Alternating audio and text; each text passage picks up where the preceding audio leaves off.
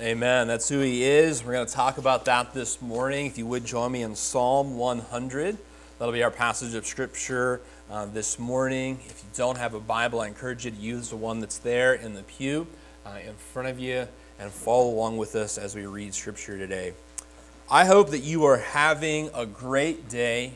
I hope that as you walked uh, in the church this morning, as you looked at the beautiful uh, fall leaves, as you felt the great weather, that you, man, just with me said, What a great day. What a perfect weekend. Um, and it's easy to feel that way because right now it's beautiful outside, right? It was a little bit harder to feel that way Monday morning when I woke up because it was cold. It was unseasonably cold, right? It was like 20 degrees colder than the average for this time of year. And our, those circumstances, right? Those circumstances like the weather, like how well you slept last night, like what type of, of things you have on your to do list, those circumstances, they have a major impact on how we're feeling, don't they? Have a major impact on, on how thankful we are. Um, there are times that it's easier to be thankful than others. It's easier to give thanks when the conditions are just right, when everything is going your way, right? When the wind is at your back, it's like you're running downhill. Everything just is going your way. It's easy to be thankful. But what about when it's not like that? Anybody ever had a day where it's not like that? Right? You ever had a day where it's not everything is, is a win, not everything is, is easy? I think we all have. The scripture calls us to be thankful in good times and in bad. To be thankful even when circumstances aren't that great, when there's miscommunications, when there's bad weather, when there's expensive maintenance projects that weren't expected, right? Isn't it funny how those maintenance projects, those things that we all have to fix, we're always caught off guard when we have to fix them, right? Like, what do you mean I have to put new tires on my truck? I thought these were going to last forever.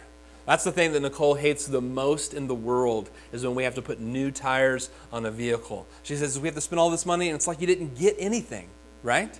Because you already had tires on your car. When those things come up, is it easy to be thankful in those moments? Wherever you're at today, whether circumstances have been great, whether you've just had to buy new tires for your truck or not, we can be thankful. And though it's harder to be thankful in harder seasons, it's always appropriate and is always worth it to be thankful. Because God is always worthy of gratitude and worship and praise. And not only is He always worthy of that praise and that worship and that gratitude, we always benefit when we're grateful, when we're thankful. And often, the thing we need most when we're frustrated and things aren't going our way is some gratitude to give us perspective.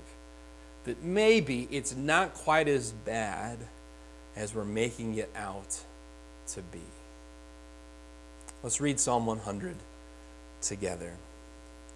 Make a joyful shout to the Lord, all you lands. Make a joyful shout to the Lord.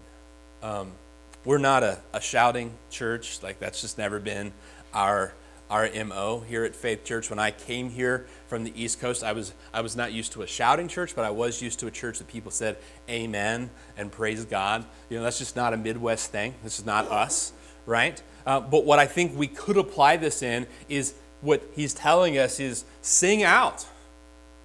When, when we're singing, sing out. And listen, I know that not all of us are as equally talented. Uh, I know that not all of us can sing as well.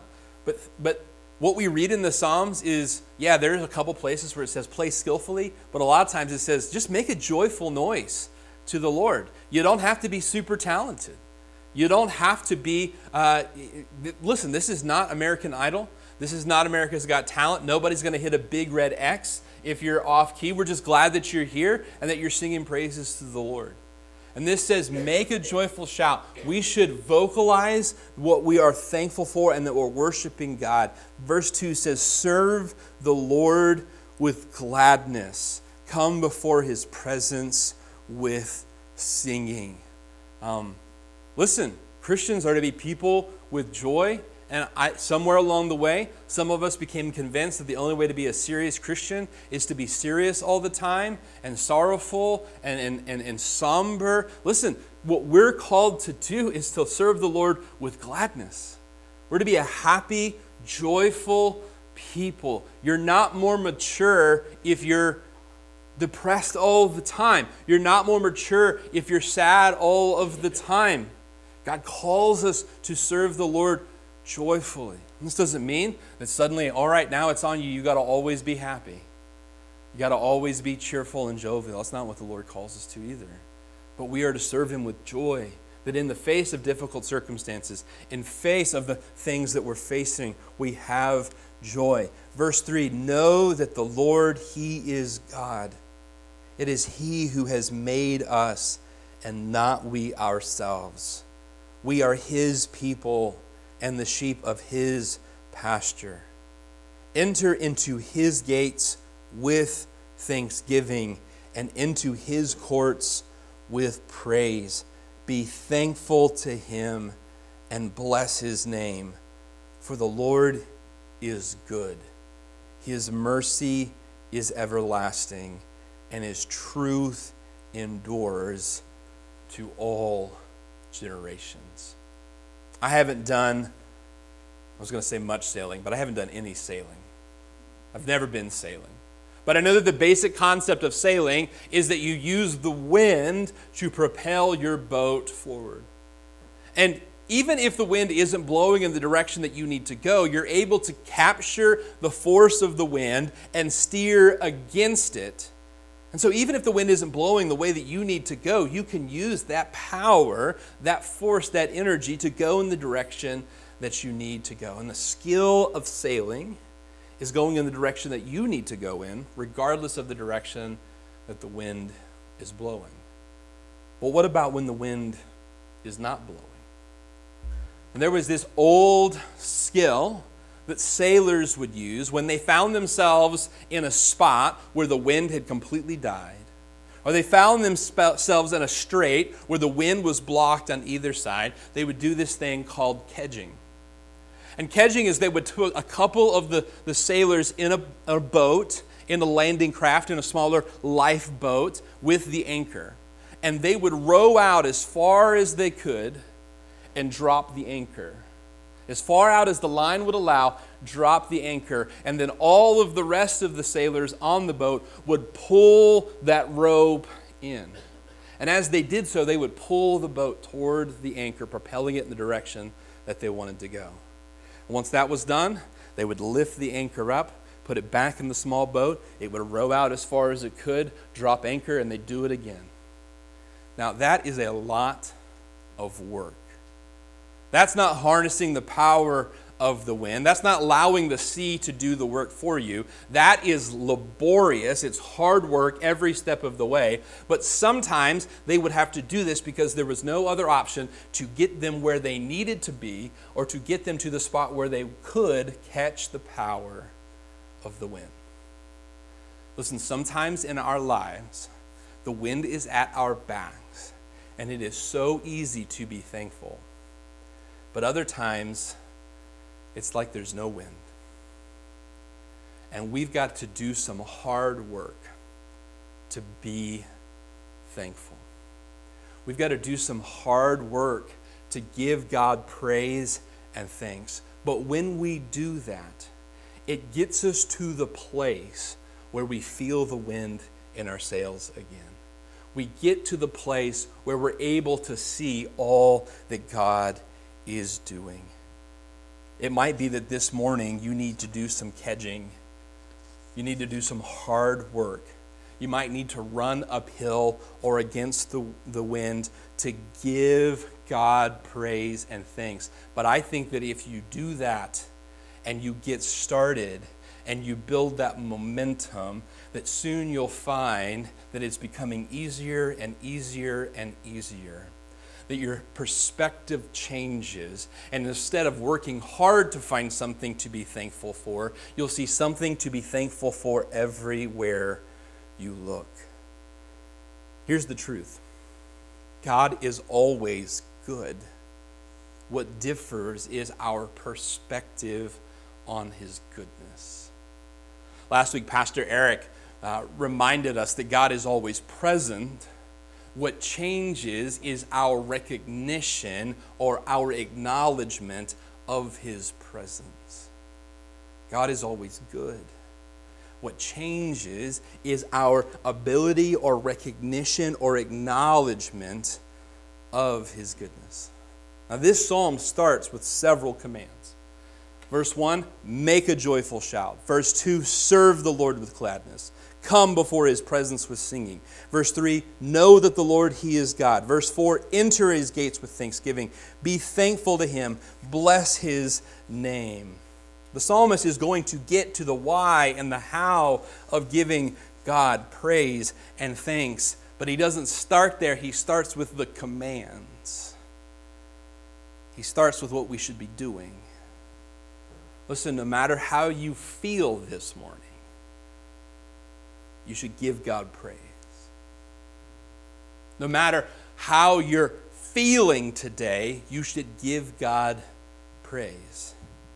The Lord is worthy of praise, and that's true today, and it was true in June of 2020. It will be true in the darkest valley of your life, whether that's in the past or the future. God is always worthy of praise and honor because his praise and honor is not dependent upon how we feel, but dependent upon who he is. And that doesn't change. Now, listen, you can read in the Psalms and you will find many places where the psalmists, David especially, they're very upfront about the fact that they're angry. Angry even with God, angry at their circumstances, angry that things aren't going the way that they want. God's not saying that we should ignore all of that or pretend that it doesn't exist. But He does call us to give Him praise in spite of it. There will be times that we have to trust Him even when we can't see what His plan is. Times that we must know that He is working even when we can't see it, even when we can't feel it. He's working. Listen, I know that when you look at me, you see peak male performance and fitness. Um, I don't know why that was so funny. Um, and this will probably shock you, but there are mornings that I don't want to go to the gym. But I need the exercise regardless of how I feel. And actually, when I don't feel like going to the Y is probably when I need to go most. There will be times that we don't feel like giving God praise, and those are probably the times that we need to give Him praise the most. You and I, we need habits and rituals that pull us into giving God praise and thanks regardless of what is happening. Regardless of the temperature outside, regardless of the busyness of our schedules, that we are going to regularly give time to praise God and honor Him, whether or not we feel like it. And that's not about a blind faith. This command to give God praise without talking about the why is not a command to just give God praise without understanding why He's good. It's a command to give God praise regardless because sometimes our ability to see is blocked by the circumstances of life and the hardships that we're facing. I find that when I intentionally give thanks, but when I don't feel like it, when I'm frustrated, when I'm angry, But when I sit down and I intentionally, knowing that I need to do this, not because I feel like it, but I know that I need to, I'm going to write down 10 things that I'm thankful for. I'm going to write in my journal all the things that God has done, all the prayers that He has answered. What I find happening is I get moved into a new groove, into a new perspective Suddenly, I feel the wind at my back, and instead of looking for and easily finding all the things that are going wrong, it's much easier to find all of the things that are going right, that God is doing. So, this morning, I challenge you to give God thanks, to decide to give Him praise. I challenge you to choose gratitude before we get to the why to recognize that this is something that you need and something that God is worthy of. And I think that once you do that, you'll experience this shift and it becomes easier and easier and easier to give God thanks. Now, in addition to these commands, the psalmist gives us the whys. He gives us the why we should give God praise. He says in verse 3 It is He who has made us and not we ourselves. Have you ever heard the phrase, he was born on third base and thinks he hit a triple? It's the idea of someone who thinks that all of these advantages that they have in their life, that it's because of all of their hard work. They don't recognize that there are so many people that made it possible for them to be where they're at we are quick to tell people how hard we've worked to get to where we are at today. But the truth is is that every one of us have a list of people that made it possible for us to be where we're at today. And you're here this morning not because of your hard work but because God gives you the opportunity to be here God gave you life. You only exist because He causes you to exist. You're only able to breathe and to walk in the building this morning because He makes it possible. Years ago, I saw the movie um, Shenandoah. It's got Jimmy Stewart in it. Jimmy Stewart's in a ton of movies think about Jimmy Stewart and like It's a Wonderful Life, there's several very powerful moments of, of prayer, and he's asking God for help, and he's recognizing. But in this movie, it's very different. Because in the movie Shenandoah, Jimmy Stewart is this farmer, and he sits down with his family at Thanksgiving, and he has to give a prayer of thanks, but he doesn't really feel like God deserves that much credit. And, and this is the prayer that his character prays in the movie Lord, we cleared this land, we plowed it, we sowed it, and we harvested it. We cooked the harvest. It wouldn't be here, and we wouldn't be eating it if we hadn't done it all ourselves. We worked dog bone hard for every crumb and morsel on this table. But we thank you just the same anyway, Lord, for the food that we're about to eat. Amen. And sometimes our gratitude can not be that extreme. God, thank you for what you've done, but here's all the things I had to do. Listen, you, you wouldn't have opportunity to do any of those things.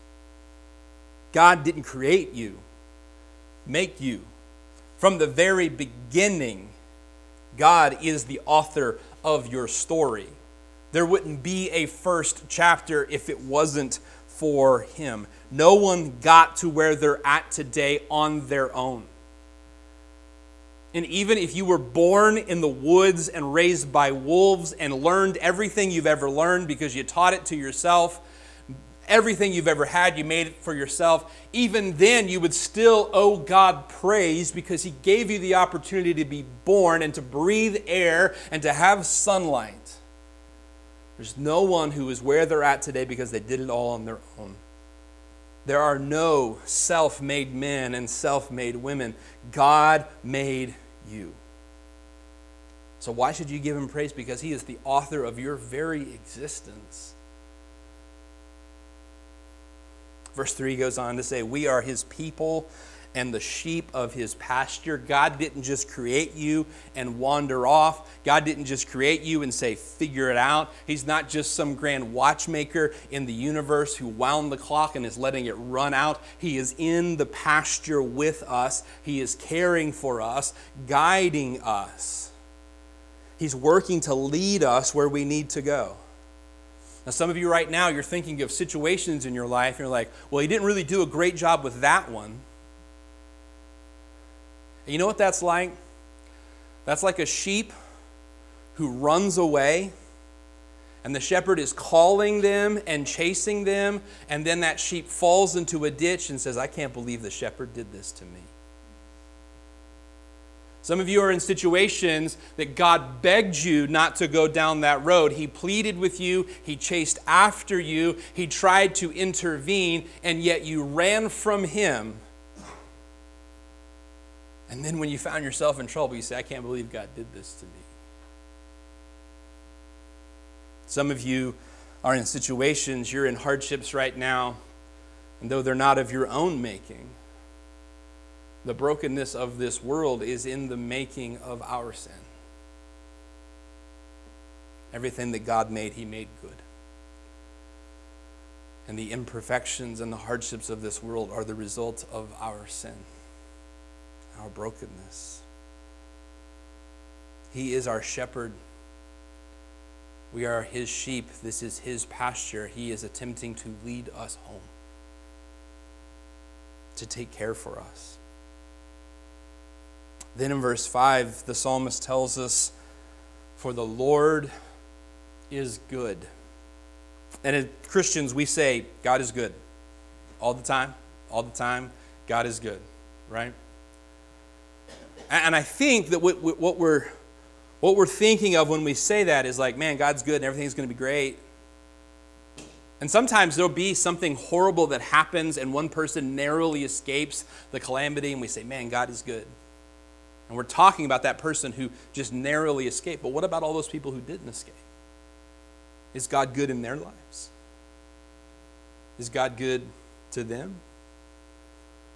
Psalm 46 says, God is our refuge and strength, a present help in times of trouble. Therefore, we will not fear. When Charles Spurgeon preached on that passage, he wrote, God is good, not because he causes things that seem or feel good to happen in our lives, but because in the midst of the things that are not good, he comes closer and he is with us. We experience Him more in those moments than we could have beside the storm. God is not good because He makes it all good. God is good because even when the world is bad, He does not forsake us, He is with us. I just recently saw footage from a, a high school football game in Ohio a couple of weeks ago. Maybe you saw it on the news. There's just a standard football game happening, there's people in the stands, and suddenly everyone starts running. And what you can't hear on the video, but everyone in the stands here, is outside of the stadium, just outside of it, there are gunshots. There's gunfire happening. And everyone is running off of the field and out of the stands. It's a stampede, it's pandemonium. Everybody's running away from those gunshots. But if you watch that video, while everyone is running, from your right to left on that screen, there are just a few people who are running from left to right. They're police officers that are at the game. And instead of running from the gunshots, they're running toward them. They're not running from the trouble to safety, they're running to the trouble. And I think that anyone who would watch that and see their bravery just like we would say about any firefighter who runs into a burning building. That's good. That's noble. That's heroic. To run towards trouble, to help those that are in need. That is what God did for us. That when the world fell into disrepair and brokenness, He did not run He did not abandon us, He ran to us. He ran to be among us, to live as one of us, to die on the cross for our sins. Why? Why did he come to rescue us? Because as the rest of verse 5 says, his mercy is everlasting. God had mercy on us while we were yet sinners. God didn't have mercy on us after we cleaned up our act. God didn't have mercy on us after we fixed what was broken. God had mercy on us while we were sinners, while we were broken. He ran towards the trouble to save us. And not because we deserved it, not because we thought he thought we'd make it up to him because we can't, but because of his mercy. If everything in your world has gone wrong, and every circumstance in your life is negative, you can still give God thanks because He runs to you in your trouble to save you. He runs to you in your trouble because His mercy is everlasting. And He's made it possible for you to be saved from the trouble of this world. And then lastly, verse 5 tells us, and his truth endures to all generations. Just recently, I was reminded um, four years ago, this week, um, we held funeral services here Anne, Tom's wife. And that was a year that we not only lost Anne, but we lost several believers here in our congregation, people who had served the Lord faithfully, who were here for most of the years, of the 40 years of our congregation. That was a hard year that we said goodbye to all of those people. Some of whom you know, some of whom you're newer, you don't know them. Good, godly people that we miss dearly. But this is the way the world works. A generation comes and that generation goes. And as we get older, we recognize this more and more. We become more and more aware of it that our time in this life is short. But God's truth and His goodness does not pass with that generation. And so when those good, godly people of our church passed away and they went on to their heavenly reward, they went to be with Jesus, the truth did not leave with them, but it's passed to a new generation. It's passed to a new group of people who proclaim the gospel to the generation that will follow, generation that comes next. And this thing that we are, we are giving God praise for and we're celebrating that we're thankful for, it's not just for us, it's for our children and our grandchildren and their grandchildren. And listen, there's a lot that we can be thankful for this morning. Things that God has done, good things that we enjoy that are wonderful, but they're temporary. They'll be gone at the end of the day. They'll be gone at the end of this season. Beautiful things that we see that they come and they go. But God's word endures generation to generation. His mercy endures forever. And we're giving him praise not only for his faithfulness to us, he's been faithful our entire lives where we're giving him praise because he has been faithful to generations. 2,000 years ago, when he handed off this truth of the gospel to his disciples, and every generation since, God has been so very faithful. It's not just all my life he's been faithful, it's everlasting, his faithfulness. Listen, if you find yourself in a spot, in a day, in a season, in a long period of adversity and difficulty, know that if you can zoom out to an eternal perspective and see God's faithfulness, that is reason to give thanks. Let's bow our heads for a word of prayer.